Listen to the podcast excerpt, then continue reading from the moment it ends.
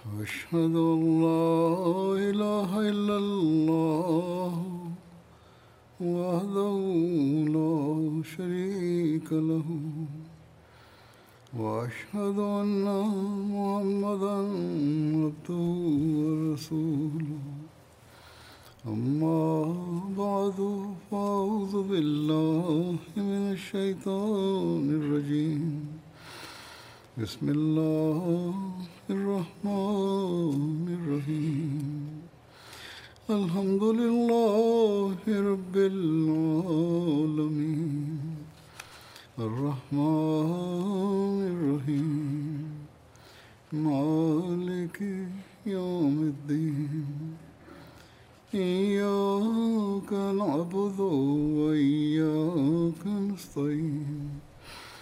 اهدنا الصراط المستقيم صراط الذين أنعمت عليهم غير المغضوب عليهم ولا الضالين மக்கத்து காஃபிர்கள் போருக்காக செய்த ஆயத்தங்களின் சில நிலைகள் எடுத்துரைக்கப்பட்டிருந்தன இது தொடர்பாக மேற்கொண்டு இவ்வாறு விளக்கம் வருகிறது உமையா பின் ஹல்ஃப் என்ற ஒருவன் இன்னொருவன் அபுல்ஹப் என்பவனாவான். இந்த ஆயத்தம் செய்யப்பட்டு கொண்டிருந்த போது இவர்கள் இருவரும் போருக்கு செல்வதிலிருந்து சிறிது தயக்கம் காட்டினார்கள்.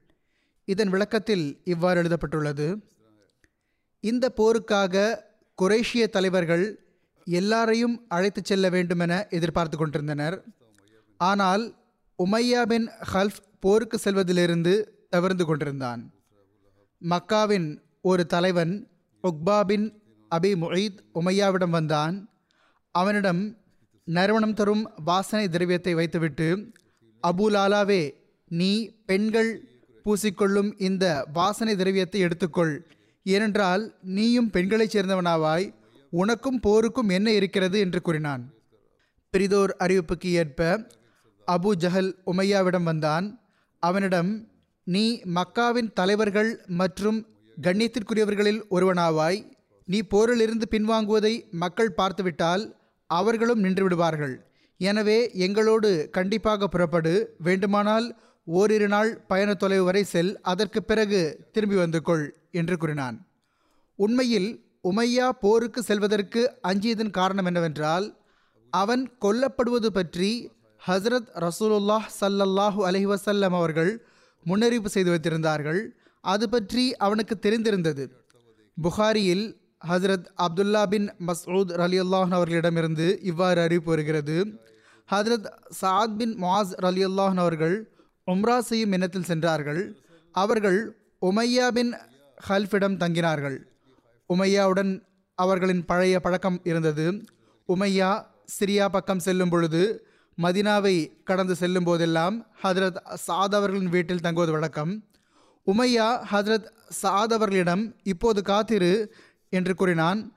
அவர்கள் அவர்கள் உம்ரா செய்ய விரும்பினார்கள். அவன் இப்பொழுது காத்திரு மதிய நேரம் ஆன பிறகு மக்கள் கவனமற்ற இருக்கையில் சென்று வலம் வந்து கொள் என்று கூறினான். முஸ்லிம்களுக்கு இருந்த எதிர்ப்பு காரணமாக இந்த முன்னெச்சரிக்கை மேற்கொள்ளப்பட்டது. ஹசரத் சாத் அவர்கள் வலம் வந்து கொண்டிருக்கும் போது மதியமானது அவர்கள் வலம் வர ஆரம்பித்தார்கள். வலம் வந்து கொண்டிருந்த போது அபூஜஹலை பார்த்தார்கள். அவன் இது யார் காபாவை வலம் வருவது என்று கேட்டான். ஹசரத் சாத் அவர்கள் நான் தான் என்று கூறினார்கள். அதற்கு அபுஜஹல் நீ நிம்மதியாக காபா ஆலயத்தை வலம் வந்து விடுவாயா? நீயோ முஹம்மது சல்லல்லா அலி சொல்லம் அவர்கள் மற்றும் அவருடைய தோழர்களுக்கு அடைக்கலம் கொடுத்துள்ளாய் என்று கூறினான். ஹதரத் சாத் அவர்கள் ஆமாம் என்று கூறினார்கள். அப்பொழுது அவர்கள் இருவரும் ஒருவர் மற்றவரை பழித்து கூறினார். ஒருவர் மற்றவரை பழித்து கூறினார்கள். அதாவது அபு ஜஹல் அவர்களுக்கு சவால் விடுத்தான். நீ எவ்வாறு வலம் வர முடியும்? நீயோ ஹசரத் நபிசல்லாஹ் அலி வசல்லம் அவர்களுக்கு அடைக்கலம் கொடுப்பவர்களைச் சேர்ந்தவனாவா என்று கூறினான். எவ்வாறு இருப்பினும் அவர்கள் ஆமாம் நான் அடைக்கலமும் கொடுத்திருக்கிறேன் வலம் வரவும் செய்வேன் என்று கூறினார்கள். ஒருவர் மற்றவரை பழித்து கூற ஆரம்பித்தார்கள். உமையா ஹசரத் சாத் அவர்களிடம் சாதே அபுல் ஹக்கமுக்கு எதிராக. இது அபூஜஹலுடைய புனைப்பெயராகும் உனது குரலை உயர்த்தாதே ஏனென்றால் அவன் இந்த ஊரின் தலைவனாவான் என்று கூறினான். ஹதரத் சாத் அவர்கள் கூறினார்கள் இறைவன் மீது ஆணையாக நீ என்னை பைத்துல்லாவை வலம் வருவதிலிருந்து தடுத்தால் நான் இதைவிட அதிகம் கடுமையான தண்டனையை உருவாக்கி விடுவேன். அது என்னவென்றால் மதினாவை கடந்து செல்லும் உங்களுடைய வியாபார வழியை அதாவது சிரியாவின் வியாபார வழியை அடைத்து விடுவேன் என்று கூறினார்கள். ஹதரத் அப்துல்லா பின் மசூத் அலி அல்லாஹன் அவர்கள் கூறி வந்தார்கள் உமையா ஹதரத் சாத் அவர்களிடம் உனது குரலை உயர்த்தாதே என்றே கூறி வந்தான். அவர்களை தடுத்து வந்தான். ஹதரத் சாத் அவர்களுக்கு கோபம் வந்துவிட்டது உமையாவிடம் நீ விலகியிரு. அவனுக்கு உதவியாக ஆதரவாக நிற்காதே. அதாவது அபு ஜஹலுக்கு ஆதரவாக நிற்காதே. நான் முகமது முஸ்தபா சல்லல்லாஹ் அலி வசல்லம் அவர்கள் கூறுவதை கேட்டேன். ஹதரத் ரசூலுல்லா சல்லல்லாஹ் அலி வசல்லம் அவர்கள் உன்னை அன்னார் கொல்லப்போவதாக கூறி வந்தார்கள். அதாவது நீ கொல்லப்படுவது பற்றி முன்னறிவிப்பு செய்துள்ளார்கள். மற்றொரு அறிவிப்பில் அந்த மக்கள் அதாவது முகமது ரசூலுல்லா சல்லல்லாஹ் அலி வசல்லம் அவர்களின் தோழர்கள் உன்னை கொல்லப்போகிறார்கள் என்று வந்துள்ளது. உமையா என்னையா என்று கேட்டான். ஹதரத் சாதவர்கள் ஆமாம் உன்னைத்தான் என்று கூறினார்கள். பிறகு உமையா மக்காவில் வைத்தா என்று கேட்டான். அதற்கு ஹதரத் சாதவர்கள் இது எனக்கு தெரியாது என்றார்கள். இதை கேட்ட உமையா இறைவன் மீது ஆணையாக முகம்மது சல்லல்லா அலிசல்லம் அவர்கள் ஒரு விஷயத்தை கூறினார்கள் என்றால் பொய்யாக கூற மாட்டார்கள் என்று கூறினான். பிறகு அவன் தன் மனைவியிடம் திரும்பிச் சென்று எசரபை சேர்ந்த என் சகோதரர் என்ன கூறினார் என்று உனக்கு தெரியுமா? என்று கேட்டான். அவள் என்ன கூறினார் என்று கேட்டாள். அதற்கு உமையா அவர் கூறுகிறார் முகமது சல்லா அலிசல்லம் அவர்கள் என்னை கொல்லப்போவதாக கூறுவதை கேட்டுள்ளாராம். அதற்கு அவன் மனைவி அல்லாஹ் மீது ஆணையாக முகம்மது சல்லல்லாஹ் அலிவல்லம் அவர்கள் பொய் பேசுவதில்லை என்றாள். ஆக இந்த முன்னறிவிப்பால் தான் உமையா அச்சமடைந்திருந்தான். முஸ்லிம்களுக்கு எதிராக போர் புரிய செல்ல விரும்பவில்லை. ஹதரத் அப்துல்லா பின் மசூத் அலி அல்லான் அவர்கள் இவ்வாறு கூறி வந்தார்கள் அவர்கள் பதில் களத்தை நோக்கி புறப்பட்ட போது உதவி கேட்பதற்காக பறைசாற்றுபவன் வந்தபோது உமையாவின் மனைவி அவனிடம் எசரபைச் சேர்ந்த உங்களுடைய சகோதரர் கூறிய அந்த விஷயம் உங்களுக்கு நினைவில்லையா? என்று கேட்டாள். அப்போது அவன் புறப்பட வேண்டாம் என்று நினைத்தான். ஆனால் அபு ஜஹல் அவனிடம் நீ இந்த ஊரின் தலைவர்களில் ஒருவனாவாய் ஓரிரு நாளுக்காவது எங்களோடு செல் என்று கூறினான். எனவே அவன் இரண்டு நாள்களுக்காக அவர்களுடன் சென்றான். அல்லாஹ் அவனை கொல்ல வைத்து விட்டான் சில வரலாற்று ஆசிரியர்கள் இந்த ஒரு கருத்தையும் எடுத்துக் கூறியுள்ளார்கள். அதாவது ஹஸ்ரத் ரசூலுல்லாஹ் சல்லல்லாஹ் அலி வசல்லம் அவர்கள் அவனை கொல்வார்கள் என்று கூறியிருந்தார்கள்.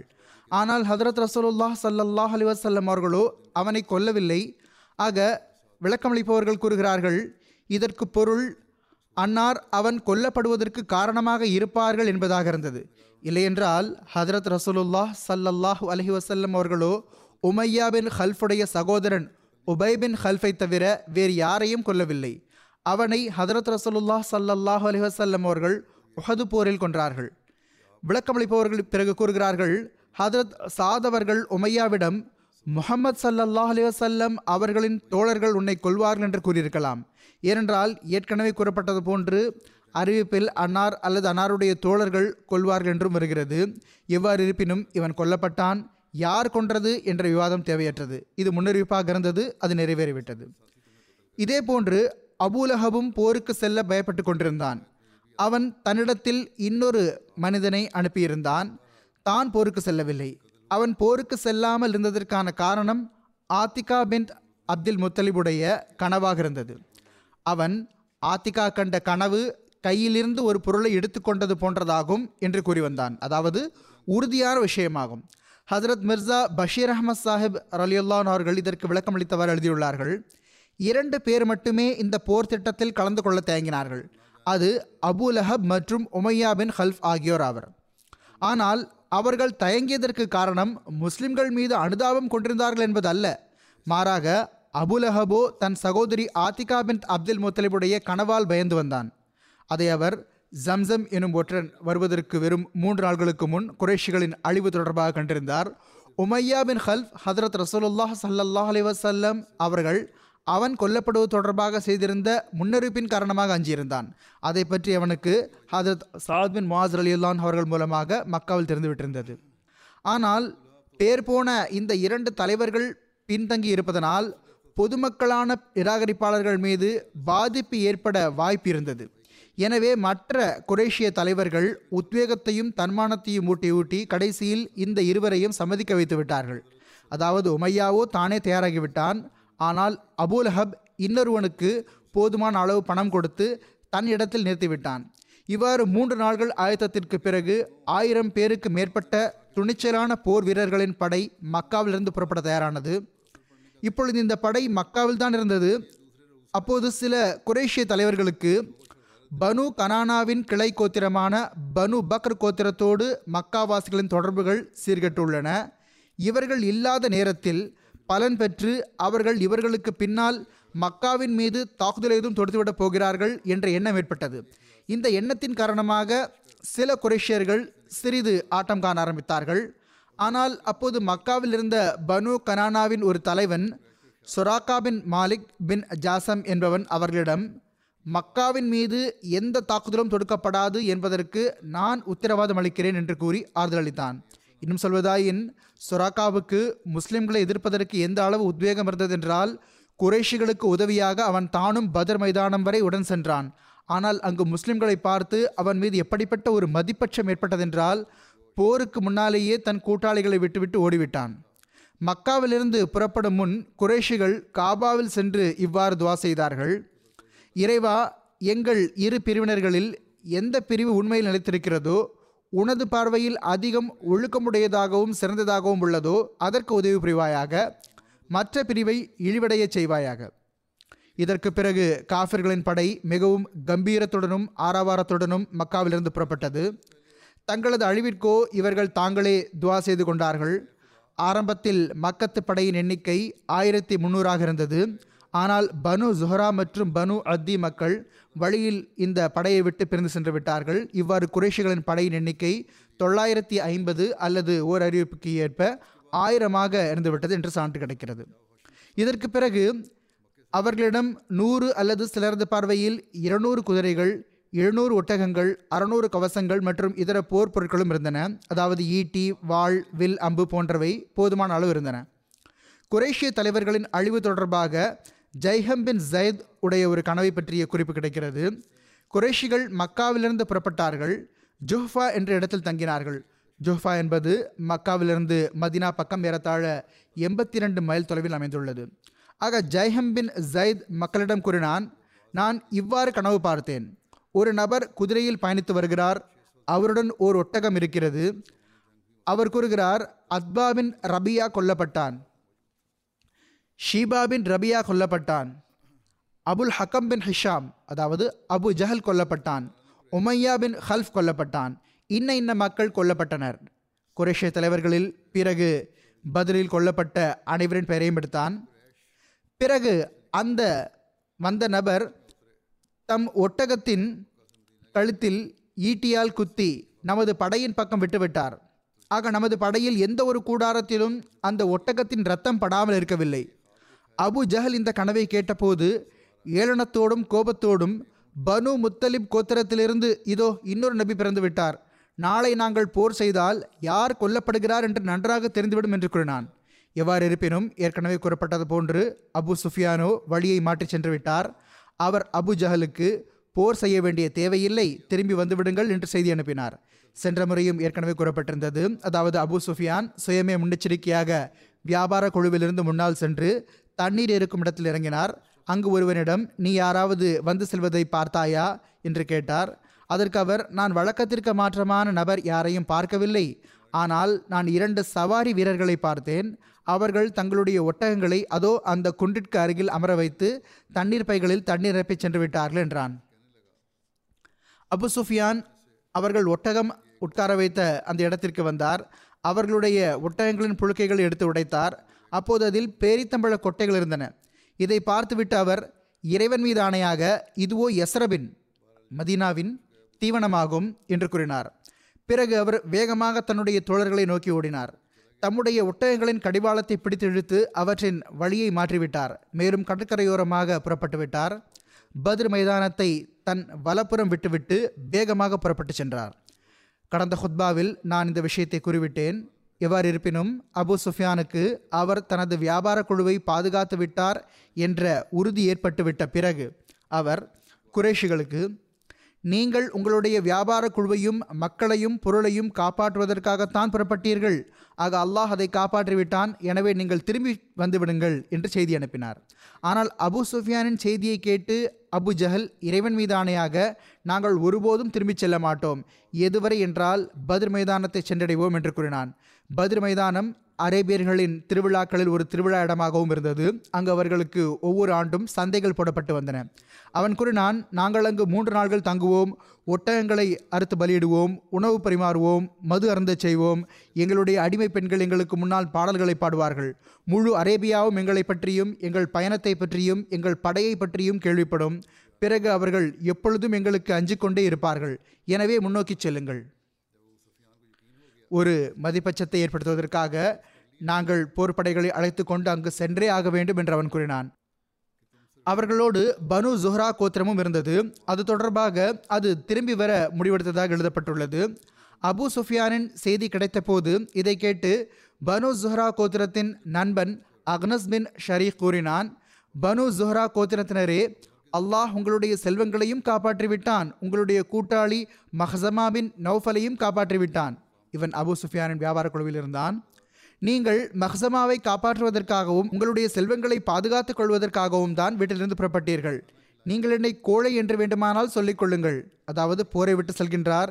இவர் கோழை என்று தானே மக்கள் சொல்வார்கள். அவன் கூறுகிறான் நீங்கள் என் மீது கோழை என்ற பழியை வேண்டுமானாலும் சுமத்திக் கொள்ளுங்கள். ஆனால் திரும்பி சென்று விடுங்கள். ஏனென்றால் இழப்பு ஏற்படாத சூழலில் நீங்கள் புறப்பட வேண்டிய எந்த அவசியமும் இல்லை. அபு ஜஹல் பேச்சை கேட்காதீர்கள். ஆக அவர்கள் திரும்பி சென்று விட்டார்கள். பனு ஜுஹ்ரா கோத்திரத்தின் ஒருவர் கூட போரில் கலந்து கொள்ளவில்லை. இவ்வாறே பனு அத்தீபின் காப் கோத்திரத்திலிருந்தும் ஒரு மனிதன் கூட போருக்கு செல்லவில்லை. திரும்பி சென்று விட்டார்கள். குரேஷிய படை முன்னோக்கி சென்று கொண்டே இருந்தது. ஹதரத் அபு தாலிப் அவர்களின் மகன் தாலிபும் இந்த படையில் கலந்து கொண்டிருந்தார். குரேஷிகளின் சில மக்களோடு அவர் உரையாடினார்.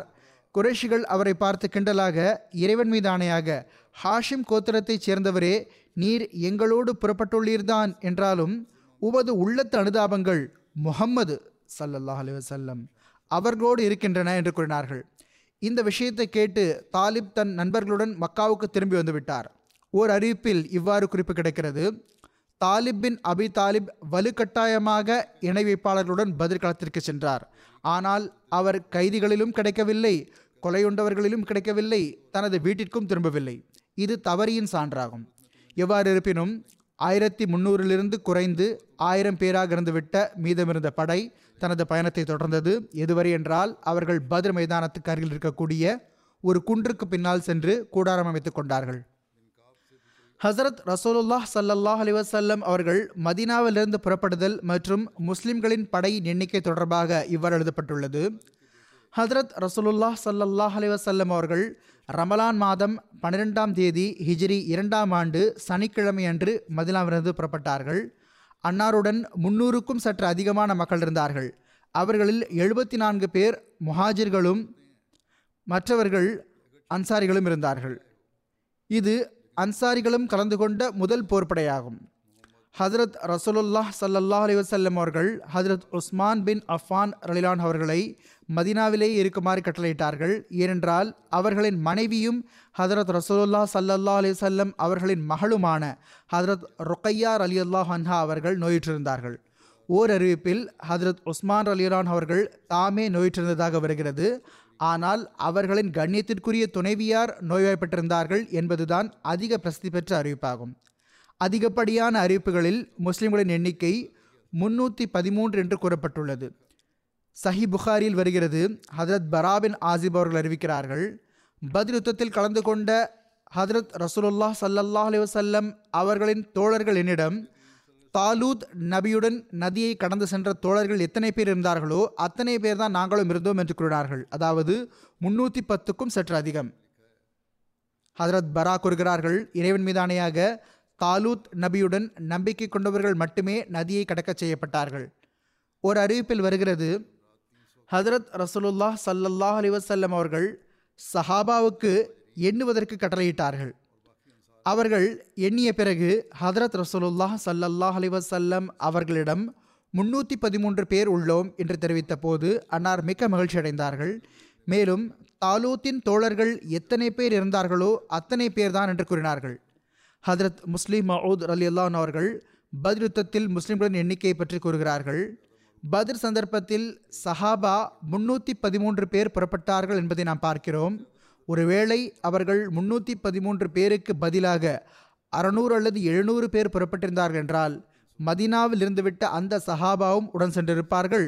போர் அவர்களுக்கு இன்னும் எளிமையாக ஆகியிருக்கும். ஆனால் அல்லாஹ் முகமது ரசூலுல்லாஹ் சல்லல்லாஹ் அலி வசல்லம் அவர்களுக்கோ இந்த போரை பற்றி கூறிவிட்டான். ஆனால் அத்துடன் போர் பற்றி யாரிடமும் கூறக்கூடாது என்று தடுத்தும் விட்டான். அதற்கு காரணம் என்னவென்றால் அல்லாஹ் முந்தைய சில முன்னறிவிப்புகளை நிறைவேற்ற விரும்பியிருந்தான். உதாரணமாக சஹாபாவின் எண்ணிக்கை முன்னூற்றி பதிமூன்றாக இருந்தது. பைபிளில் ஜத்தூன் அவர்களுடன் நடந்த சம்பவம் முகமது சல்லல்லா அலி வசல்லம் அவர்கள் மற்றும் அன்னாரின் தோழர்களோடும் நடக்கும் என்று முன்னறிவிப்பு இருந்தது. ஜத்தூன் நபி தம்முடைய எதிரிகளோடு சண்டையிட்ட போது அவர்களின் கூட்டத்தின் எண்ணிக்கை முன்னூற்றி பதிமூன்றாக இருந்தது. நாம் போருக்காக மதினாவிலிருந்து புறப்படுகிறோம் என்பது சஹாபாவுக்கு தெரிந்துவிட்டிருந்தால் அவர்கள் அனைவருமே புறப்பட்டிருப்பார்கள். அவர்களின் எண்ணிக்கை முன்னூற்றி பதிமூன்றை விட அதிகமாக ஆகியிருக்கும். இந்த நுட்பத்தின் அடிப்படையிலேயே சஹாபாவின் எண்ணிக்கை முன்னூற்றி பதிமூன்றை விட அதிகமாக ஆகக்கூடாது என்பதற்காக அல்லாஹ் இந்த விஷயத்தை மறைவாக வைத்திருந்தான். இரண்டால் முன்னூற்றி பதிமூன்று சஹாபா செல்வதே முன்னறிப்பை நிறைவேற்றக்கூடியதாக இருந்தது. எனவே போர் செய்தி மறைத்து வைக்கப்பட்டிருப்பது அவசியமாக இருந்தது. மேலும் போர்க்களத்தை சென்றடைந்த பிறகு நீங்கள் குரேஷிய படை எதிர்கொள்ளப் போகிறீர்கள் என்று சஹாபாவிடம் கூறப்பட்டது. உம்மு வரக்கா பின் நோஃபல் என்ற ஒரு பெண்மணி இருந்தார்கள். போருக்கான அவர்களின் உத்வேகம் பற்றி குறிப்பு வருகிறது. ஹதரத் ரசூலுல்லாஹ் சல்லல்லாஹ் அலி வசல்லம் அவர்கள் பதிர் களத்தை நோக்கி புறப்படலான போது ஹதரத் உம்மு வரக்கா அன்னாரிடம் அல்லாஹின் தூதர் அவர்களே எனக்கும் போருக்கு செல்ல அனுமதி வழங்குங்கள். நான் தங்களோடு இருந்து நோய்வாய்ப்பட்டவர்களை பராமரிப்பேன். அல்லாஹ் எனக்கும் உயிர் தியாகத்திற்கான நல்வாய்ப்பு வழங்கலாம் என்று பணிவுடன் கேட்டுக்கொண்டார்கள். ஹதரத் ரசூலுல்லாஹ் சல்லல்லாஹ் அலி வசல்லம் அவர்கள் நீர் உமது வீட்டிலே இருப்பீராக. அல்லாஹ் உமக்கு ஷஹாதத்தை வழங்குவான் என்று கூறினார்கள். இந்த சஹாபியா திருக்குரான் ஓதியிருந்தார்கள் ஹதரத் ரசூலுல்லா சல்லல்லா அலி வசல்லம் அவர்கள் இவர்களிடம் சென்று வந்தார்கள். ஹதரத் ரசூலுல்லா சல்லல்லா அலி வசல்லம் அவர்கள் இவர்களுக்கு ஷஹீதா என்று பெயர் வைத்து விட்டார்கள். முஸ்லிம் பொதுமக்களும் இவர்களை ஷஹீதா என்றே அழைத்து வந்தார்கள். பிறகு ஹதரத் உமர்லான் அவர்களின் ஹிலாஃபத் காலத்தில் ஹதரத் உம்மு வரக்கா அவர்களின் ஓர் அடிமையும் அடிமை பெண்ணும் இவர்களை ஒரு போர்வையில் சுருட்டி மயக்கமடைய செய்து விட்டார்கள். அதனால் இவர்கள் மரணித்தே போனார்கள். இவர்கள் இந்த அடிமை மற்றும் அடிமை பெண் தொடர்பாக எனது மரணத்திற்கு பிறகு விடுதலையாகி விடுவார்கள் என்று உயிரெழுதி வைத்திருந்தார்கள். ஹதரத் ஒமர்லான் அவர்களின் கட்டளையின் பேரில் கொலை செய்தவர்களுக்கு தூக்கு தண்டனை அளிக்கப்பட்டது. ஹதரத் ஒமர்லான் அவர்கள் கூறினார்கள் ஹதரத் ரசூலுல்லாஹ் சல்லல்லாஹ் அலி வசல்லம் அவர்கள் உண்மையை கூறினார்கள். ஹதரத் ரசூலுல்லாஹ் சல்லல்லாஹ் அலி வசல்லம் அவர்கள் என்னோடு வாருங்கள் ஷஹீதாவை சந்தித்து வருவோம் என்று கூறுவார்கள். அவர்களின் வீட்டிற்கு செல்லும் பொழுது ஹதரத் உமரான் அவர்கள் போன்றோரையும் உடனழைத்து சென்று வந்தார்கள். இஸ்லாமிய படையின் ஆற்றலின் விவரம் இவ்வாறு எழுதப்பட்டுள்ளது. ஓர் அறிவிப்புக்கு ஏற்ப இந்த போரில் முஸ்லிம்களிடம் ஐந்து குதிரைகள் இருந்தன. சிலரது பார்வையில் இரண்டு குதிரைகள் மட்டுமே இருந்தன. ஒன்று ஹதரத் மெக்தாத் அவர்களின் குதிரை மற்றொன்று ஹதரத் ஜுபைர் அலிலான் அவர்களின் குதிரை. ஹதரத் அலி அவர்கள் அறிவிக்கிறார்கள் பத்ர் நாளன்று ஹதரத் மெக்தாத் அவர்களைத் தவிர வேறு எந்த ஒரு குதிரை வீரரும் இருக்கவில்லை. ஆக குதிரைகளின் எண்ணிக்கை அதிகப்படியாக ஐந்து என்று அறிவிப்புகள் கிடைக்கிறது. இவ்வாறு இருப்பினும் முஸ்லிம்களிடம் அறுபது கவசங்கள் இருந்தன எழுபது அல்லது எண்பது ஒட்டகங்கள் இருந்தன. அவற்றில் அனைவரும் மாறி மாறி பயணித்து வந்தார்கள். ஹதரத் ரசூலுல்லாஹ் சல்லல்லாஹ் அலி வசல்லம் அவர்கள் ஹதரத் அலி அலிலான் அவர்கள் மற்றும் ஹதரத் முர்சத் பின் அபி மர்சத் அலிலான் அவர்கள் ஆகியோர் ஓர் ஒட்டகத்தில் மாறி மாறி பயணித்து வந்தார்கள். ஹதரத் ரசூலுல்லாஹ் சல்லல்லாஹ் அலி வசல்லம் அவர்கள் நடந்து செல்லும் முறை வந்தபோது ஹதரத் ரசூலுல்லாஹ் சல்லல்லாஹ் அலி வசல்லம் அவர்களின் இரண்டு தோழர்களும் அன்னாரிடம் அல்லாஹின் தூதரவர்களே தாங்கள் நடக்கும் முறையில் நாங்கள் நடந்து கொள்கிறோம். தாங்கள் பயணித்தே வாருங்கள் என்று பணியுடன் கேட்டுக்கொண்டார்கள் இதை கேட்ட ஹதரத் ரசூலுல்லா சல்லல்லாஹ் அலி வல்லம் அவர்கள் நீங்கள் என்னை விட ஆற்றல் மிக்கவர்களும் இல்லை. நான் உங்களை விட வெகுமதி மற்றும் நட்கூலியின் தேவையற்றவனும் இல்லை. எனக்கும் இந்த போருக்கான இந்த பயணத்திற்கான வெகுமதியும் நட்கொழியும் வேண்டும் என்று கூறினார்கள். கணேத்திற்குரிய சஹாபாவுக்காக ஹதரத் ரசூலுல்லா சல்லல்லா அலி வசல்லம் அவர்கள் செய்த ஒரு துவாவும் இருக்கிறது. அது இவ்வாறு எழுதப்பட்டுள்ளது. வழியில் ஓர் இடத்தை கடந்து செல்லும்போது ஹதரத் ரசூலுல்லா சல்லல்லா அலி வசல்லம் அவர்கள் தம் சஹாபாவுக்காக இவ்வாறு துவா செய்தார்கள். அல்லாஹ்வே இவர்கள் வெறும் காலோடு இருக்கிறார்கள். இவர்களுக்கு பயண விலங்குகளை வழங்குவாயாக. இவர்கள் ஆடையற்றவர்களாக இருக்கிறார்கள் இவர்களுக்கு ஆடை வழங்குவாயாக. இவர்கள் பசித்தவர்களாக இருக்கிறார்கள் இவர்களுக்கு வயிறார உணவு வழங்குவாயாக. இவர்கள் மிகவும் நெருக்கடியில் இருக்கிறார்கள் உனது அருளால் இவர்களை தேவையற்றவர்களாக ஆக்கிவிடுவாயாக. ஆக இந்த துவா ஏற்றுக்கொள்ளப்பட்டது. பதில் யுத்தத்தில் இருந்து திரும்பி வந்தவர்களில் எந்த ஒரு நபரும் பயண விலங்கில் செல்ல விரும்பியிருந்தால் அவர் பயன்படுத்துவதற்காக ஒன்றிரண்டு ஒட்டகங்கள் அவருக்கு கிடைக்காமல் இருக்கவில்லை. இதே போன்று எவர்களிடம் ஆடை இருக்கவில்லையோ அவர்களுக்கு ஆடை கிடைத்துவிட்டது. பயணப் பொருட்கள் எந்த அளவு கிடைத்தன என்றால் உண்ணுதல் பருகுதல் ஆகியவற்றில் எந்த நெருக்கடியும் இருக்கவில்லை. இதே போன்று போர்க்கைதிகளை விடுவித்ததனால் எந்த அளவு ஈட்டுத்தொகை கிடைத்ததென்றால் ஒவ்வொரு குடும்பமும் வசதி படைத்ததாக ஆகிவிட்டது. சில மக்கள் மதினாவிலே இருந்தார்கள். சில வயது குறைந்த போராளிகளுக்கு திரும்பிச் செல்லுமாறு ஹசரத் ரசூலுல்லா சல்லா அலிசல்லாம் அவர்கள் கட்டளை பிறப்பித்திருந்தார்கள். இவை தொடர்பாக இவ்வாறு எழுதப்பட்டுள்ளது. பதிர்களத்தை நோக்கி புறப்படுமாறு செய்யப்பட்டிருந்த அறிவிப்பு பொது அறிவிப்பாகத்தான் இருந்தது. ஆயினும் அதில் அதிகம் ஆயத்தங்களுக்கு சந்தர்ப்பம் கொடுக்கப்படவில்லை. ஆக அறிவிப்பில் வருகிறது சில மக்கள் எங்களுடைய பயண விலங்குகள் மதினாவிலிருந்து சற்று தொலைவில் இருக்கின்றன. நாங்கள் அவற்றை கொண்டு வந்து கொள்ளலாமா என்று கேட்டுக்கொண்ட போது கூடாது என்று வழிகாட்டல் வழங்கப்பட்டது. ஆக ஒன்று இந்த மக்கள் அங்கே விடப்பட்டார்கள் அல்லது அவர்கள் பயண விலங்குகள் இன்றி உடன் புறப்பட்டார்கள். இது பொதுவானது என்று இங்கு எழுதப்பட்டுள்ளது. இது பொதுவானதாகத்தான் இருந்தது. ஆனால் பிறகும் கட்டுப்பாடுகள் இருந்தன. மக்கள் அதிகம் பேர் ஆயத்தமும் ஆக வேண்டாம் என்பதற்காக ஹதரத் நபிகள் நாயகம் சல்லல்லாஹ் அலி வசல்லம் அவர்கள் யாருக்கும் ஆயத்தம் ஆக அதிக சந்தர்ப்பம் கொடுக்கவில்லை. யாருக்கும் ஆயத்தமாக சந்தர்ப்பம் கொடுக்கவில்லை.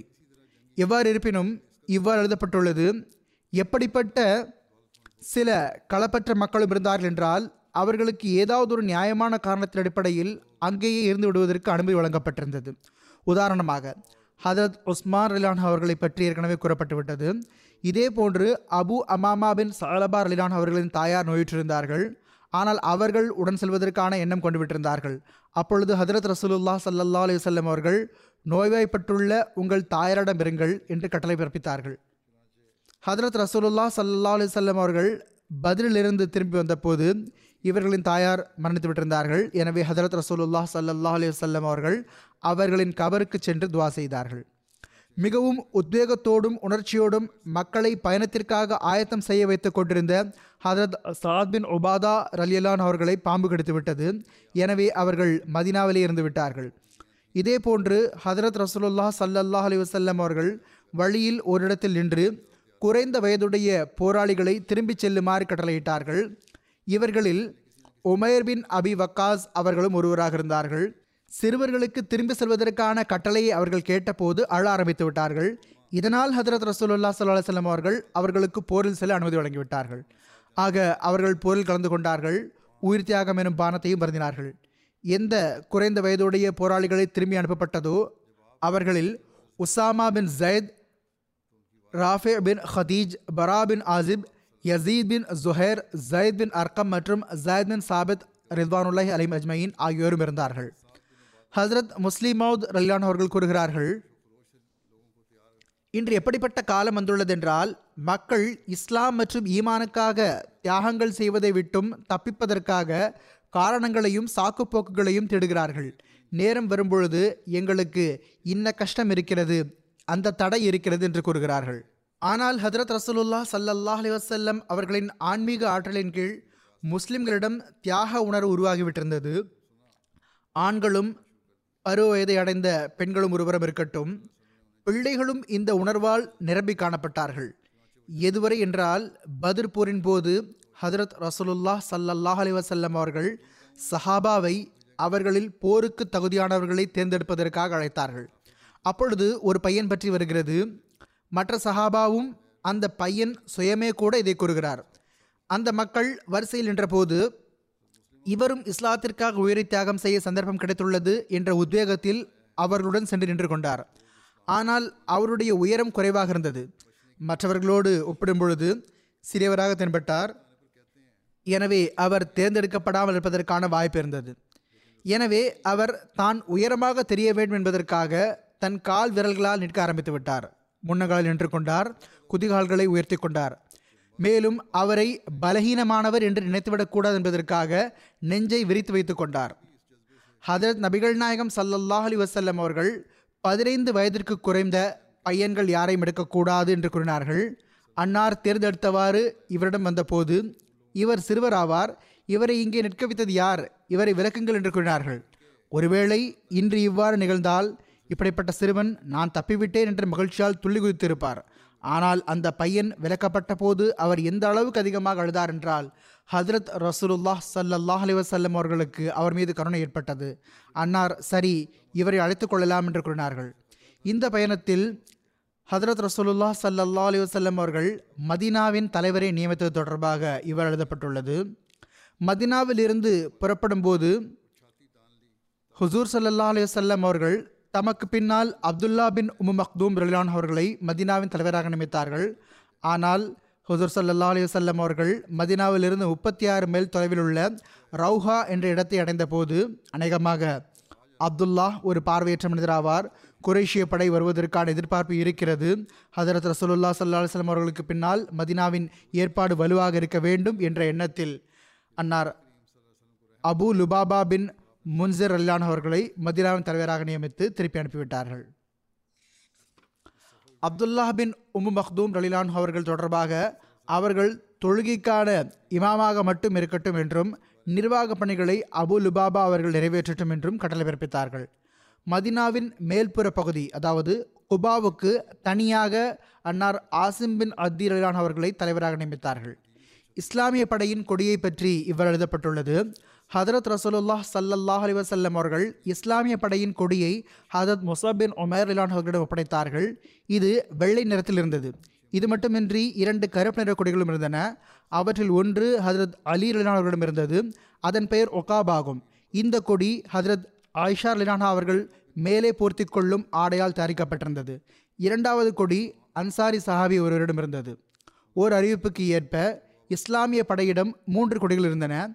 முஹாஜர்களின் கொடி ஹதத் முசாப் பின் ஒமேர் அவர்களிடமிருந்தது ஹசரத் கோத்திரத்தின் கொடி ஹதத் ஹப்பா பின் முன்சர் அவர்களிடமிருந்தது அவுஸ் கோத்திரத்தின் கொடி ஹதத் சாத் பின் முவாஸ் அவர்களிடமிருந்தது போரில் ஹதரத் ஹவாத் பின் ஜுபேர் அவர்களும் உடன் இருந்தார்கள் ஆனால் வழியில் ஓரிடத்தை அடைந்து அவர்களது கால் கல் இடித்து கொண்டதால் காயம் ஏற்பட்டு விட்டது. ரத்தம் மொழிய ஆரம்பித்து விட்டது. அதனால் அவர்களால் நடக்க முடியவில்லை. எனவே மதினாவுக்கு திரும்பி வந்து விட்டார்கள்.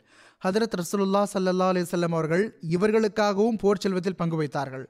சில அறிஞர்களது பார்வையில் இவர்கள் பதில் யுத்தத்தில் கலந்து கொண்டிருந்தார்கள். ஆனால் திரும்பி சென்று விட்டார்கள் என்பதே சரியான அறிவிப்பாகும். எண்ணெய் வைப்பாளர்களின் உதவியை பெற மறுத்தது தொடர்பாக இவ்வாறு எழுதப்பட்டுள்ளது. மதினாவில் ஹுபைப் பின் யசாஃப் என்ற மிகவும் ஆற்றல் பெற்ற வீரர் ஒருவர் இருந்தார். இவர் ஹசரஜ் கோத்திரத்தைச் சேர்ந்தவராக இருந்தார். பதில் யுத்தம் வரை இவர் முஸ்லீமாக ஆகியிருக்கவில்லை. ஆனால் இவரும் தமது ஹசரஜ் கோத்திரத்துடன் போருக்காக புறப்பட்டார். போர் வெற்றி பெறும் சூழ்நிலையில் இவருக்கும் போர் செல்வம் கிடைப்பதற்கான நம்பிக்கையும் இருந்தது. இவரும் தங்களோடு போரில் கலந்து கொள்கிறார் என்று முஸ்லிம்கள் மிகவும் மகிழ்ச்சி அடைந்தார்கள் ஆனால் ஹதரத் ரசூலுல்லா சல்லல்லாஹ் அலி வசல்லம் அவர்கள் அவரிடம் எங்கள் மார்க்கத்தில் இருப்பவர் மட்டுமே எங்களுடன் போருக்கு செல்வார் என்று கூறினார்கள். ஒரு அறிவிப்பில் வருகிறது ஹதரத் ரசூலுல்லா சல்லல்லாஹ் அலி வசல்லம் அவர்கள் நீ திரும்பி சென்றுவிடு. நாங்கள் இணை வைப்பாளரின் உதவியை பெற விரும்பவில்லை என்று கூறினார்கள். ஹுபை பின் யசாஃப் மீண்டும் இரண்டாவது முறை ஹதரத் ரசூலுல்லா சல்லல்லாஹ் அலி வசல்லம் அவர்களிடம் வந்தார். ஆனால் ஹதரத் ரசூலுல்லா சல்லல்லாஹ் அலி வசல்லம் அவர்கள் இரண்டாவது முறையும் அவரை திருப்பி அனுப்பிவிட்டார்கள். கடைசியில் மூன்றாவது முறை அவர் வந்தபோது ஹதரத் ரசூலுல்லாஹ் சல்லல்லாஹு அலி வசல்லம் அவர்கள் அவரிடம் நீ அல்லாஹ் மற்றும் அவனுடைய தூதர் மீது நம்பிக்கை கொள்கிறாயா? என்று கேட்டார்கள். அதற்கு அவர் ஆமாம் என்றார். இதற்கு பிறகு அவர் முஸ்லீமாகிவிட்டார். மேலும் மிகவும் வீரத்தோடு போர் புரிந்தார் இந்த பயணத்தின் போது ஹதரத் சாதவர்கள் மான் வேட்டையாடிய தொடர்பாகவும் குறிப்பு கிடைக்கிறது. வழியில் ஓரிடத்தை அடைந்து ஹதரத் ரசூலுல்லாஹ் சல்லல்லாஹ் அலி வசல்லம் அவர்கள் ஹதரத் சாத் பின் அபி வக்காஸ் அலி அல்லாஹ் அன்ஹு அவர்களிடம் சாதே அதோ பாருங்கள் மான் இருக்கிறது அதன் மேல் அம்பு விடுங்கள் என்று கூறினார்கள். வழியில் அவர்களுக்கு மான் தென்பட்டது. ஹதரத் ரசூலுல்லாஹ் சல்லல்லாஹ் அலி வசல்லம் அவர்கள் நின்று கொண்டு தமது அருளுக்குரிய நாடியை ஹதரத் சாத் அவர்களின் இரண்டு தோள்களுக்கும் இரண்டு காதுகளுக்கும் நடுவில் வைத்து அம்பு எய்வீராக என்று கூறினார்கள். மேலும் அல்லாஹ்வே இவருடைய குறியை சரியாக்குவாயாக என்று துவா செய்தார்கள். அவர்கள் அம்பு எய்தபோது அவர்களின் குறி மானை விட்டு தப்பவில்லை. இதனால் ஹதரத் ரசூலுல்லாஹ் சல்லாஹ் அலி வசல்லம் அவர்கள் புன்சரித்தார்கள். ஹதரத் சாத் அவர்கள் ஓடிச் சென்று அந்த மானை பிடித்த போது அதில் உயிர் இருந்தது. எனவே அதை அறுத்து தூக்கி கொண்டு வந்தார்கள். பிறகு ஹதரத் ரசூலுல்லாஹ் சல்லாஹ் அலி வசல்லம் அவர்களின் கட்டளையின் பேரில் அது சஹாபாவின் மத்தியில் விநியோகிக்கப்பட்டது. ஹதரத் ரசூலுல்லாஹ் ஸல்லல்லாஹு அலி வசல்லம் அவர்கள் பயணத்தை தொடர்ந்தார்கள். சஃப்ரா என்ற இடத்தை அடைந்தார்கள். அது மிகவும் பசுமையான மற்றும் பேரித்த மரங்கள் உள்ளடங்கிய ஒரு ஊராகும். அது பதிர்களத்தில் இருந்து ஒரு குறிப்பிட்ட பயணத்தூரத்தில் உள்ளது. அப்பொழுது ஹசரத் ரசூலுல்லாஹ் சல்லல்லா அலி வல்லம் அவர்கள் அபு சுஃபியான் பற்றி தகவல் தெரிந்து அபு சுஃபியான் பற்றி தகவல் சேகரித்து வருவதற்காக இரண்டு நபர்களை பதிர் மைதானத்தை நோக்கி அனுப்பி வைத்தார்கள். தாமும் படையுடன் முன்னால் சென்று கொண்டிருந்தார்கள். எதுவரை என்றால் சஃப்ரான் என்ற பெயரையுடைய ஊரை கடந்தவாறு ஒரு இடத்தில் முகாமிட்டார்கள். அது சஃப்ரா என்ற ஊருக்கு அருகிலேயே இருக்கும் ஒரு ஊராகும்.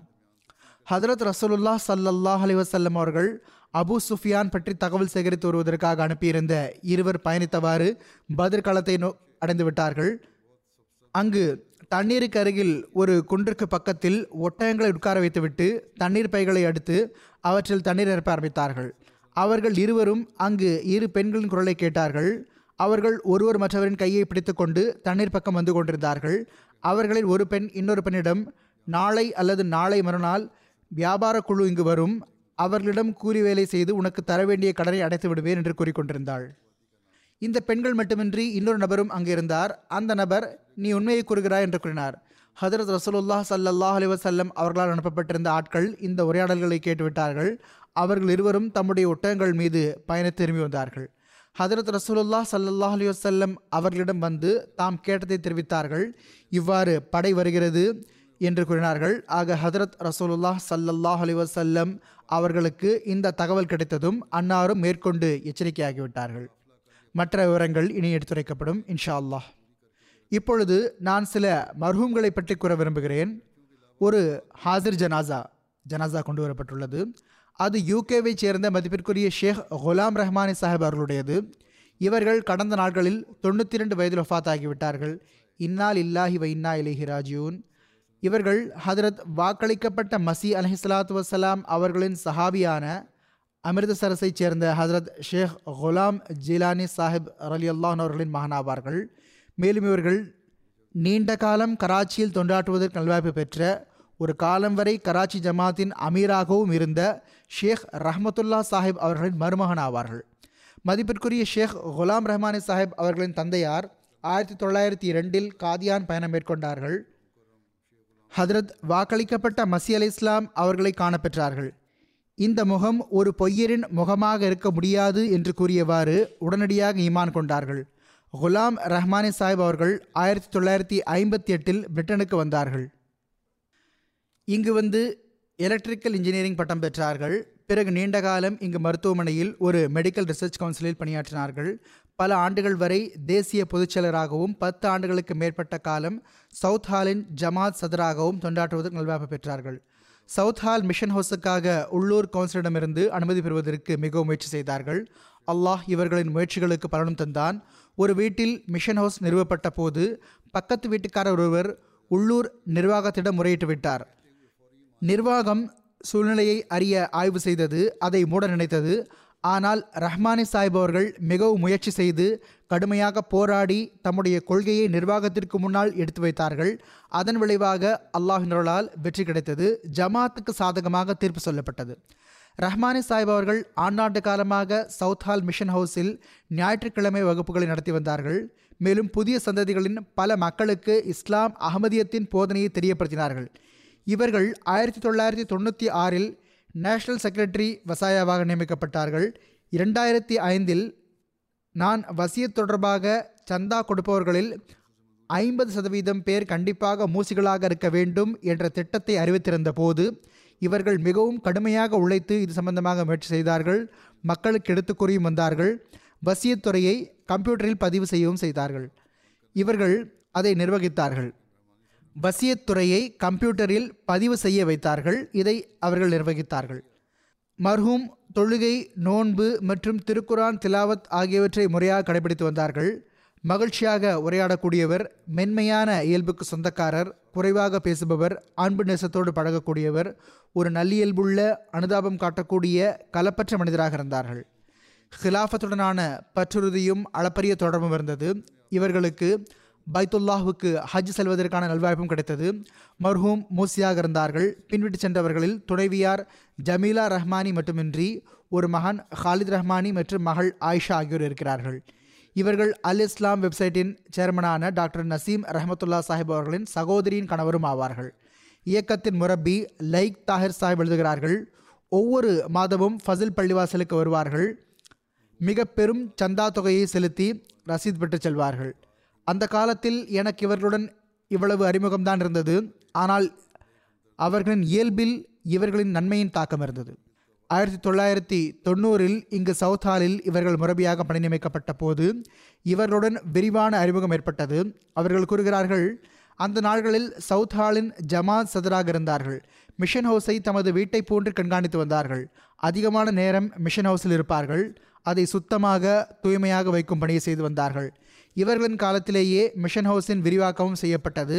மிகவும் பணிவுள்ளவராக இருந்தார்கள். சிறியவர் பெரியவர் ஒவ்வொருவரோடும் அன்போடும் நேசத்தோடும் கண்ணியத்தோடும் பழகி வந்தார்கள். இயக்கத்தின் பணத்தை பாதுகாப்பார்கள். மிகவும் தன்னலமற்ற மனிதராக இருந்தார்கள். இவர்களின் பண்புகளாக கூறப்பட்டுள்ளவற்றை நானும் இவரிடம் கண்டிருக்கின்றேன். மிகவும் தன்னடக்கம் இருந்தது. ஹிலாஃபத்துடனான நன்றியுணர்வின் தொடர்பு மிகவும் உன்னதமாக இருந்தது. அதில் மிகவும் முன்னேறி இருந்தார்கள் இப்படிப்பட்ட மக்கள் குறைவாகவே இருக்கிறார்கள். அல்லாஹ் இவர்களுக்கு பாவமன்னிப்பு வழங்கி இவர்களுடன் கருணை நடந்து கொள்வானாக இவர்களின் அந்தஸ்தை உயர்த்துவானாக இவர்களின் பிள்ளைகளுக்கும் இவர்களின் நன்மைகளை தொடர்வதற்கு மேற்கொள்வதற்கும் நல்வாய்ப்பு வழங்குவானாக.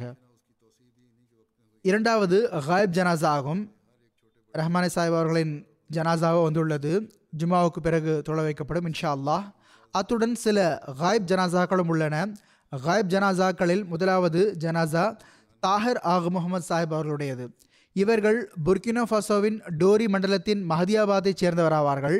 இவர்கள் கடந்த நாட்களில் விஃபாத்தாகிவிட்டார்கள் இவர்களுக்கு நாற்பத்தி நான்கு வயது இருந்தது இன்னால் இல்லாஹி வ இன்னா இலேஹி ராஜியூன். மிஷனரி இன்சார்ஜாக எழுதுகிறார்கள் இவர்களின் தந்தையார் ஆயிரத்தி தொள்ளாயிரத்தி தொண்ணூற்றி ஒன்பதில் பைய செய்வதற்கான நடைபெற பெற்றார்கள். ஆனால் இவர்கள் பைய செய்திருக்கவில்லை. பிறகு பத்தொம்போது வயதில் இவர்களுக்கு காலில் பிரச்சனை ஏற்பட்டது. சிகிச்சைக்காக வாகாடோகோ சென்றார்கள். தமது நோயில் அதிகமாக இவ்வாறு துவா செய்தார்கள். அல்லாஹ்வே எனக்கு நேர்வழி காட்டுவாயாக. அகமதியத் உண்மையானது என்றால் என்னை அதன் பக்கம் வழிநடத்துவாயாக. மார்க்கம் தொடர்பாக கற்றுக்கொள்வதற்கு இவர்களுக்கு இளமை பருவத்தில் அதிக ஆர்வம் இருந்தது. அல்லாஹ்விடம் துவாவும் கேட்டார்கள். சிகிச்சை பெற்றுக்கொண்டிருந்த காலத்தில் பல்வேறு கனவுகளின் அடிப்படையில் இவர்களுக்கு திருப்தி ஏற்பட்டுவிட்டது. திரும்பி வந்து பய செய்து விட்டார்கள். பிறகு இவர்கள் ஜமாத்தின் தையல் மையத்திலிருந்து தையல் பணியை கற்றுக்கொண்டார்கள். இதையே தம் வாழ்வை கழிப்பதற்கான வழியாகவும் ஆக்கிக் கொண்டார்கள் இந்த பெருநாளில் நோன்பு பெருநாளில் புர்கினா ஃபாசோவின் ஷஹீதுகளின் குடும்பங்களுக்கு ஆடைகளை தைக்க வேண்டியிருந்தது. எந்த தையல் தொழிலாளியும் வேலை எடுத்துக்கொள்ள தயாராக இருக்கவில்லை. அங்கு முரபி ராணா ஃபாரூக் சாஹிப் அவர்கள் இவர்களிடம் கேட்டபோது இவர்கள் ஒப்புக்கொண்டார்கள். கணவன் மனைவி இருவரும் இரவு பகலாக வேலை செய்து எழுபது பேருக்கான ஆடையை பிறநாளுக்கு முன்பு தைத்து கொடுத்து அனுப்பிவிட்டார்கள். முகமது சாஹிப் அவர்களுக்கு தப்ளிங் செய்வதற்கும் அதிக ஆர்வம் இருந்தது. மிகவும் தெளிவாக உரையாடுவார்கள். குறைவாகவே எழுத படிக்க தெரிந்தவர்களாக இருந்தார்கள். அல்லது முற்றிலும் எழுத படிக்க தெரியாதவராக இருந்தார்கள். ஆனால் பிரெஞ்சு மொழி மிக நன்றாக பேசி வந்தார்கள். கேன்சரால் இவர்களின் கால் முட்டிக்கு மேலாக வெட்டப்பட்டு விட்டது. சில நாள்களுக்கு முன் திடீரென்று மீண்டும் வலி எடுத்தது. கால் வெட்டப்பட்டிருந்த இடம் காய்ந்து போயிருந்தது. ஆனால் நாட்டின் நிலைமை மோசமாக இருப்பதால் எல்லா வழிகளும் அடைக்கப்பட்டிருந்தன. வாகாடோகோவில் உள்ள பெரிய மருத்துவமனைக்கு செல்ல முடியாமல் இருந்தது. எனவே அங்கேயே உள்ளூர் மருத்துவமனையில் இருந்தார்கள். சில நாள்கள் இருந்தார்கள். பிறகு அங்கேயே இவர்கள் ஒஃபாத்தாகிவிட்டார்கள் இவர்கள் அகமதியான காலத்தில் இருந்து இவர்களுக்கு தப்லீக் செய்வதற்கான பெரும் ஆர்வம் இருந்தது. எப்பொழுதும் ஏதாவது வழியை மேற்கொண்டு வருவார்கள். Smart phone வாங்கினார்கள். தம் இமாம் அல்ஹாஜ் இப்ராஹிம் பெதுகா சாஹிப் அவர்களிடம் இதில் தப்லீக் விஷயங்களை பதிவு செய்து மக்களுக்கு தூது செய்தி அனுப்புவார்கள் என்று கூறினார்கள். இவ்வாறு தப்லீக் செய்து வந்தார்கள். அதற்கான செலவையும் தாமே ஏற்று வந்தார்கள். பின்விட்டு சென்றவர்களில் இவர்களின் இரண்டு மனைவிமார்கள் உள்ளார்கள். மகன்களும் மகள்களும் ஐந்து பேர் இருக்கிறார்கள். அல்லாஹ் அவர்களுக்கும் பொறுமையையும் மன தைரியத்தையும் வழங்குவானாக. இவர்களின் நன்மைகளை தொடர்வதற்கு நல்வாய்ப்பு வழங்குவானாக. மர்ஹூம் அவர்களின் அந்தஸ்தை உயர்த்துவானாக. அடுத்து ஹாஜா தாவூத் அஹமது சாஹிப் அவர்களின் ஜனாசா பற்றிய குறிப்பு வருகிறது. அடுத்து ஹாஜா தாவூத் அஹமத் சாஹிப் அவர்களின் ஜனாசா பற்றிய குறிப்பாகும். இவர்கள் மே இருபத்தி ஐந்து அன்று எண்பது வயதில் ஒஃபாத் ஆகிவிட்டார்கள் இன்னால் இல்லாஹி வ இன்னா இலஹி ராஜியூன். இவர்களின் ஒரு மகன் ஹாஜா ஃபஹத் அஹமத் சாஹிப் அவர்கள் கேரி பாஸில் இயக்கத்தின் முரபியாக இருக்கிறார்கள். அவர்கள் கூறுகிறார்கள் எங்கள் குடும்பத்தில் அகமதியத் ஹாஜா அகமத்தீன் சாஹிப் அவர்களின் மகன் எங்கள் தந்தை வழி பாட்டனாரான ஹாஜா அப்துல் லத்தீப் சாஹிப் அவர்கள் மூலமாக வந்தது. பாட்டனார் அவர்கள் அவர்களின் தாய் வழி பாட்டனார் ஹாஜா குலாம் முகமது சாஹிப் அவர்களின் வீட்டில் வளர்ந்தார்கள் அவர்கள் அல்லாஹ் நொர்லினால் அகமதியாக இருந்தார்கள். அவர்கள் கூறுகிறார்கள் என் தந்தை வழி பாட்டனார் அவர்களின் பராமரிப்பில் ஆயிரத்தி தொள்ளாயிரத்தி பதினேழில் கிட்டத்தட்ட பதினோரு வயதில் ஜமாத்தில் பயல் செய்தார்கள். இவ்வாறு இவர்கள் தம் அனைத்து சகோதர சகோதரிகளில் தாம் மட்டுமே அகமதியாக இருந்தார்கள். கனடாவில் நீண்ட காலம் வரை இவர்களுக்கு ஜமாத் தொண்டு ஆற்றுவதற்கும் நல்வாய்ப்பு கிடைத்தது. முதலில் பாகிஸ்தானில் இஸ்லாமாபாத் ஜமாத்தில் இவர்களுக்கு நீண்ட காலம் தொண்டாற்ற நல்வாய்ப்பு கிடைத்திருந்தது. ஆயிரத்தி தொள்ளாயிரத்தி எழுபத்தி நான்கில் இஸ்லாமாபாத்தின் மஜ்லிஸ் ஹுத்தாமுல் அஹ்மதியாவின் காய்தாகவும் ஹசரத் மூன்றாவது ஹலிஃபத்துல் மசி ரஹ்மஹுல்லா அவர்கள் பாகிஸ்தான் தேசிய சட்டமன்றத்தில் வருகை தந்திருந்த சமயத்தில் இவர்களுக்கு தொண்டாற்றும் நல்வாய்ப்பும் கிடைத்திருந்தது. இது தொடர்பாக இவர்கள் பற்றி ஹசரத் மூன்றாவது ஹலிஃபத்துல் மசி ரஹிமஹுல்லா அவர்கள் தம் மனநிறைவையும் வெளிப்படுத்தினார்கள். இவர்கள் தொழிலடிப்படையில் சிவில் இன்ஜினியராக இருந்தார்கள். ஹிலாஃபத்துடன் அளவற்ற அன்பும் பற்றுறுதியும் கொண்டிருந்தார்கள். ஜமா தொண்டுகளை மிகச் சிறந்த முறையில் நிறைவேற்றுவதற்காக எந்நேரமும் முயற்சி செய்து வந்தார்கள். வஃபாத்தின் போது உள்ளூர் தொழுகை மையத்தில் இருந்தார்கள். ஜமாத்தின் செயற்குழு கூட்டத்தில் இருந்தார்கள். வீட்டுக்கு புறப்படுவதற்கு சிறிது நேரத்திற்கு முன்பு நெஞ்சில் சற்று வலியின் அறிகுறிகள் தென்பட்டன. சில நிமிடங்கள் தன் எஜமானிடம் சில நிமிடங்களில் தன் எஜமானிடம் சென்று விட்டார்கள் இன்னால் இல்லாஹி வ இன்னா இலஹி ராஜூன் மர்ஹூம் மூசியாக இருந்தார்கள். பின்விட்டு சென்றவர்களில் துணைவியார் மட்டுமின்றி நான்கு மகன்களும் ஒரு மகளும் இருக்கிறார்கள். நான் கூறியது போன்று ஒரு மகன் வாழ்வை அர்ப்பணித்தவராவார்கள். கேரிபாஸில் முபல்லிகாக உள்ளார்கள். அங்கு மாநாட்டின் பணி மும்முரங்கள் மற்றும் ஜமாத் பணி மும்முரங்கள் காரணமாக கனடாவிற்கு வர முடியவில்லை. தம் தந்தையின் ஜனாசாவில் கலந்து கொள்ள முடியவில்லை. அல்லாஹ் அவர்களுக்கும் பொறுமையையும் மனதைரியத்தையும் வழங்குவானாக மர்ஹூம் அவர்களின் அந்தஸ்தை உயர்த்துவானாக. அடுத்த குறிப்பு மதிப்பிற்குரிய சயீத் தன்வீர் ஷா சாஹிப் அவர்களுடையது. இவர்களும் கனடாவின் சிஸ்கா டவுனைச் சேர்ந்தவராவார்கள். இவர்கள் கடந்த நாள்களில் பேராகோயாவில் விட்டார்கள் அங்கு இவர்கள் வக்ஃபியார்ஜி செய்வதற்காக சென்றிருந்தார்கள். இன்னால் இல்லாஹி வைநாயகி இன்னா ராஜியூன் இவர்களுக்கும் ஒரே மகன்தான் சையத் ரசா ஷா சாஹிப் அவர்கள். அவர்கள் இயக்கத்தின் முரபி ஆவார்கள். தன்வீர் ஷா சாஹிப் அவர்களின் தாயார் ஃபரஹ் கானம் சாஹிபா அவர்களின் தன்வீர் ஷா சாஹிப் அவர்களின் தாயார் ஃபரஹ் கானம் சாஹிபா அவர்கள் பாகிஸ்தானிலிருந்து தம் சகோதரர் ஹாஜி ஜுனூதுல்லாஹ் மற்றும் தம் தாயாருடன் பயிர் செய்வதற்காக காதியானுக்கு வந்திருந்தார்கள். இவர்களின் மகன் எழுதுகிறார்கள் என் பாட்னார் சையீத் பஷீர் ஷா சாஹிப் அவர்கள் ஹதரத் வாக்களிக்கப்பட்ட மசீல் இஸ்லாம் அவர்களின் சஹாபியான ஹசரத் சையீத் அப்துல் சத்தார் ஷா சாஹிப் அவர்களின் மகள்வழி பேரராவார்கள். இவ்வாறு இவர்களுக்கு ஹசரத் உம்மே தாஹிர் சாஹிபா அவர்களோடும் உறவுமுறை இருந்தது. மர்ஹூம் ஜமாத்தின் மிகவும் நன்றியுணர்வுள்ள உறுப்பினராக இருந்தார்கள். தன்வீர் ஷா சாஹிப் எப்பொழுதும் ஜமாத் தொண்டாற்றுவதற்கு ஆயத்தமாக இருந்து வந்தார்கள். இவர்களின் மகன் எழுதுகிறார்கள் ஜமாத் நிகழ்ச்சிகளில் எங்களை கண்டிப்பாக அழைத்துச் செல்வார்கள். ஒவ்வொரு ஜுமா அன்றும் முறையாக பள்ளிக்கூடத்திலிருந்து விடுப்பு எடுக்க வைத்து ஜுமாவில் அழைத்து சென்று வந்தார்கள். பொருட்தியாகங்களுக்கு மிகவும் முக்கியத்துவம் அளித்து வந்தார்கள். எப்பொழுதும் சம்பளத்திலிருந்து ஒரு பகுதியை அதற்காக எடுத்து வைத்து விடுவார்கள். வீட்டு மக்கள் மற்றும் ஜமாத்தாரிடமும் இவ்வாறு செய்யுமாறு கூறி வந்தார்கள். தப்லீக் செய்வதற்கு அதிக ஆர்வம் இருந்தது. எவ்வாறு நாம் ஜமாத்தில் நல்ல முறையில் தப்லீக் செய்யலாம் என்று பெரும்பாலும் கூறி வந்தார்கள். பேராகோயாவிலும் இவர்கள் முன்னிலையில் இரண்டு பையத்துகள் நடைபெற்றன என்பதை மிகவும் மகிழ்ச்சியோடு கூறி வந்தார்கள். இவர்களிடம் அதிகம் சிக்கனத்தன்மையும் இருந்தது. ஒருபோதும் இவர்கள் செல்வத்திற்கு ஆசைப்பட்டதில்லை. அதன் இயக்கமும் இருந்ததில்லை. மாறாக அல்லாஹ் இவர்களுக்கு வழங்கியதிலேயே எப்போதும் நடு செலுத்தி வந்தார்கள். அதாவது எந்த தேவையானாலும் அல்லாஹ் பூர்த்தி செய்து விடுவான் என்று அல்லாஹின் மீது உறுதியான நம்பிக்கையும் தவக்குலும் இருந்தது. எப்பொழுதாவது ஏதாவது கஷ்டம் வந்தால் துவா செய்யுங்கள் அல்லாஹ் சரியாக்கி விடுவான் என்று கூறுவார்கள். அல்லாஹ் சரியாக்கியும் வந்தான். இவர்களின் மகன் கூறுகிறார்கள் முரப்பி என்கிற வகையில் உனது பொறுப்பை புரிந்துகொள் களப்பட்ட முறையில் வேலை செய் என்று எனக்கு மீண்டும் மீண்டும் கூறி வந்தார்கள். இவர்களின் மனைவி கூறுகிறார்கள் நாங்கள் முப்பத்தி ஒன்பது ஆண்டுகள் ஒன்றாக வாழ்ந்தோம். நான் இவர்களிடம் எந்த குறையையும் பார்க்கவில்லை. காலத்தின் ஹலீஃபாவோடு மிகவும் அன்பு மற்றும் நன்றியுணர்வின் தொடர்பு இருந்தது. பிள்ளைகளுக்கும் இதற்கு வலியுறுத்தி வந்தார்கள். நேரான பாதையில் தாமும் செல்வார்கள். பிள்ளைகளையும் செலுத்தி வந்தார்கள். மனைவி கூறுகிறார்கள் எங்கள் வாழ்க்கையின் போது ஒருபோதும் யாரை பற்றியும் இவர்கள் தப்பாக கூறியதில்லை. பிறகு மனைவி வீட்டு உறவினர்களையும் கருத்தில் கொண்டு வந்தார்கள். என் தாயாருக்கு எப்பொழுது என் தேவை ஏற்பட்டாலும் என்னை மகிழ்ச்சியோடு அவர்களிடம் அனுப்பி வைத்து விடுவார்கள். பேராகோயாவின் முரபி அப்துல் நூர் பாதன் சாஹிப் கூறுகிறார்கள் இவர்களுக்கு கனடாவில் பல்வேறு பொறுப்புகளில் தொண்டாற்றுவதற்கு நல்வாய்ப்பு கிடைத்து வந்தது. ஆனால் இவர்களிடம் கர்வம் மற்றும் பெருமிதத்தை வெளிப்படுத்துவதற்கான எந்த அங்கமும் இருக்கவில்லை. இவர்களிடம் ஜமாத் தொண்டுக்கான ஆர்வம் மிகுந்திருந்தது. எங்கு சென்றாலும் எப்பொழுதும் முழுமையான முறையில் ஒரு கடமையாக கருதி மிகவும் அன்போடு பணியை நிறைவேற்றி வந்தார்கள். இவர்கள் கூறுகிறார்கள் பெராகோயா ஜமாத்தின் இளைஞர்கள் மீது இவர்களின் இயல்பின் ஆழமான தாக்கம் இருந்தது. அவர்களுக்கு பொறுமை பரிவு மற்றும் விருந்தோம்பல் ஆகியவற்றை கற்றுக் கொடுத்தார்கள். ரஜாயினா ஜமாத்தின் சதர் ஹபீபுர் ரஹ்மான் சாஹிப் கூறுகிறார்கள் ஜமாத்தின் மிகவும் கலப்பற்ற ஜமாத்தின் மிகவும் களப்பற்ற தொண்டராக இருந்தார்கள். புன்சிரிப்பு எப்பொழுதும் முகத்தை அலங்கரித்துக் கொண்டிருந்தது. நான் இவர்களை ஒருபோதும் கோபத்தில் கண்டதில்லை. மிகவும் பரிவுள்ளவர் அன்போடு ஊழியர்களிடம் வேலை வாங்கி வந்தார்கள். தொண்டின் காரணமாக ஒருபோதும் இவர்களிடம் களைப்பை கண்டதில்லை. எப்போதும் தம் இறைவனின் திருப்தியை பெற வேண்டும் என்ற ஆர்வம் இவர்களிடம் இருந்தது.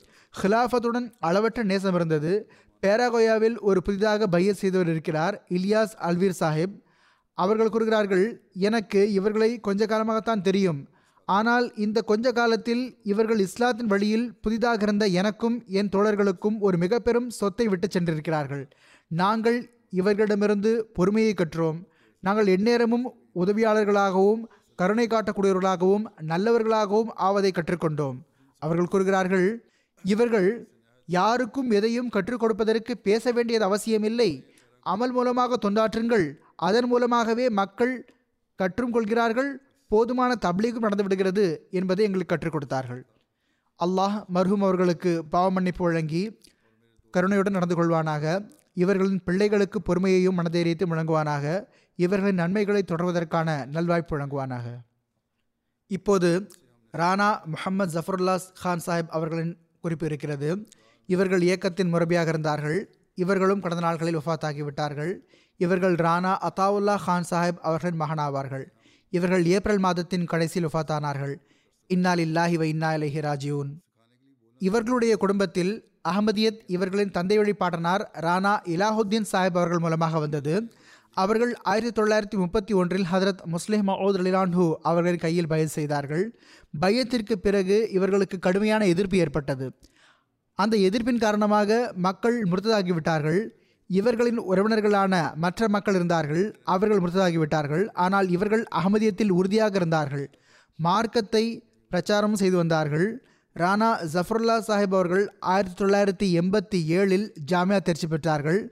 அதற்கு பிறகு தொடர்ச்சியாக முப்பத்தி ஆறு ஆண்டுகள் வரை இவர்களுக்கு தொண்டாற்றுவதற்கு நல்வாய்ப்பு கிடைத்தது. இவர்களின் மார்க்க தொண்டின் அதிக நேரம் செயல்களத்தில் பல்வேறு பகுதிகளில் முரபி என்ற வடிவிலேயே கிடைத்தது. சையத் நியமத்துல்லா சாஹிப் ஆப்கானி முபல்லிக் ஆவார்கள். இன்றைய நாட்களில் கானாவில் இருக்கிறார்கள். அவர்கள் கூறுகிறார்கள் நாங்கள் ஆப்கானிஸ்தானிலிருந்து நாங்கள் ஆப்கானிஸ்தானில் இருந்து ஹிஜ்ரத் செய்து சென்ற பேஷாவரில் உள்ள அச்சீனி பயானில் இந்த முரபி சாஹிப் இருந்தார்கள். ஆயிரத்தி தொள்ளாயிரத்தி தொண்ணூற்றி ஒன்பது மற்றும் இரண்டாயிரமாவது ஆண்டாக இருக்கும். மிகவும் எளிமையான இயல்புடையவர் பணிவு மற்றும் ஏழ்மையான மனிதராக இருந்தார்கள். மிகவும் கடுமையாக உழைக்கக்கூடியவர் அன்பு செலுத்தக்கூடியவர் மற்றும் மன தூய்மையுடையவராகவும் இருந்தார்கள். ஆப்கான் ஜமாத் மீது முரபி சாஹிப் அவர்களின் பேருதவி மிக அதிகமாக இருக்கிறது. அவர்கள் கூறுகிறார்கள் ஆப்கானிய முரபிகளாகிய நாங்கள் மூவரும் ஆப்கானிய முரபிகளாகிய எங்கள் மூவரையும் அல்லாஹ் இவர்களின் காரணமாகவே முரபியாக்கிவிட்டான். ஏழைகள் மீது அதிக அனுதாபம் காட்டக்கூடியவராக இருந்தார்கள். யாருக்கும் தெரியாமல் ஏழைகளுக்கு உதவி செய்து வந்தார்கள். இவர்களின் மனைவி கூறுகிறார்கள் மரண செய்தியை கேட்டு எப்படிப்பட்ட பல மக்கள் ஆண்களும் பெண்களும் இரங்கல் தெரிவிப்பதற்காக வீட்டுக்கு வந்திருந்தார்கள் என்றால் அவர்களை எங்களில் யாருக்குமே தெரியாது. அந்த மக்கள் இந்த காரணத்தாலும் கொலையடைந்திருந்தார்கள். அதாவது முரபி சாஹிப் அவர்கள் எங்களுக்கு செலவை நிர்ணயித்திருந்தார்கள். தம் உறவினர்கள் மற்றும் வசதி படைத்த மக்களிடமிருந்து வாங்கி வாங்கி இவர்கள் ஏழைகளுக்கு உதவி செய்து வந்தார்கள். இவர்களின் வஃபாத்திற்கு பிறகு எங்கள் நிலை என்ன ஆகும் என்று கவலைப்பட்டார்கள். இவர்களின் மருமகன் இயக்கத்தின் முரபி ஆவார்கள் அவர்கள் கூறுகிறார்கள் நான் ராணா முகமது ஜஃபருல்லா கான் சாஹிப் அவர்களைப் போன்ற தன்னலமற்ற மக்களை மிக குறைவாகவே பார்த்திருக்கிறேன்.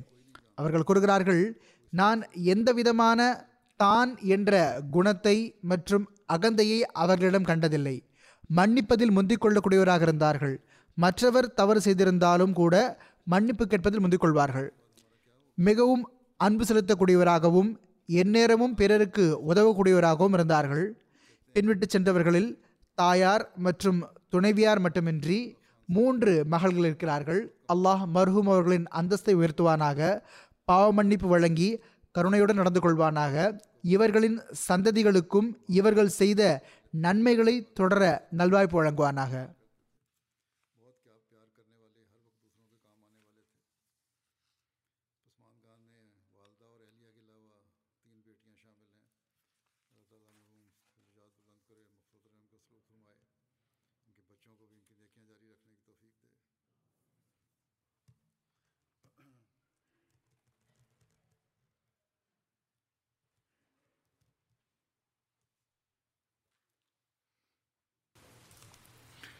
الحمد لله الحمد لله نحمده ونستعينه ونستغفره ونؤمن به ونتوكل عليه ونعوذ بالله من شرور أنفسنا ومن سيئات أعمالنا. من يهده الله فلا مضل له ومن يضلل فلا هادي له. ونشهد أن لا إله إلا الله ونشهد أن محمدا عبده ورسوله. عباد الله رحمكم الله. إن الله يأمر بالعدل والإحسان وإيتاء ذي القربى وينهى عن الفحشاء والمنكر والبغي يعظكم لعلكم تذكرون. اذكروا الله يذكركم وادعوه يستجب لكم ولذكر الله أكبر.